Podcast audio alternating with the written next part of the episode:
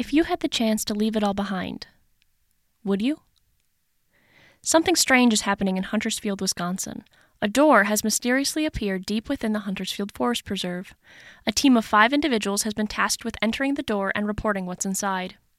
If you dare to enter, join us on February 11th to listen to episode 1 of the Huntersfield Anomaly Report, written and directed by William R. Carrad.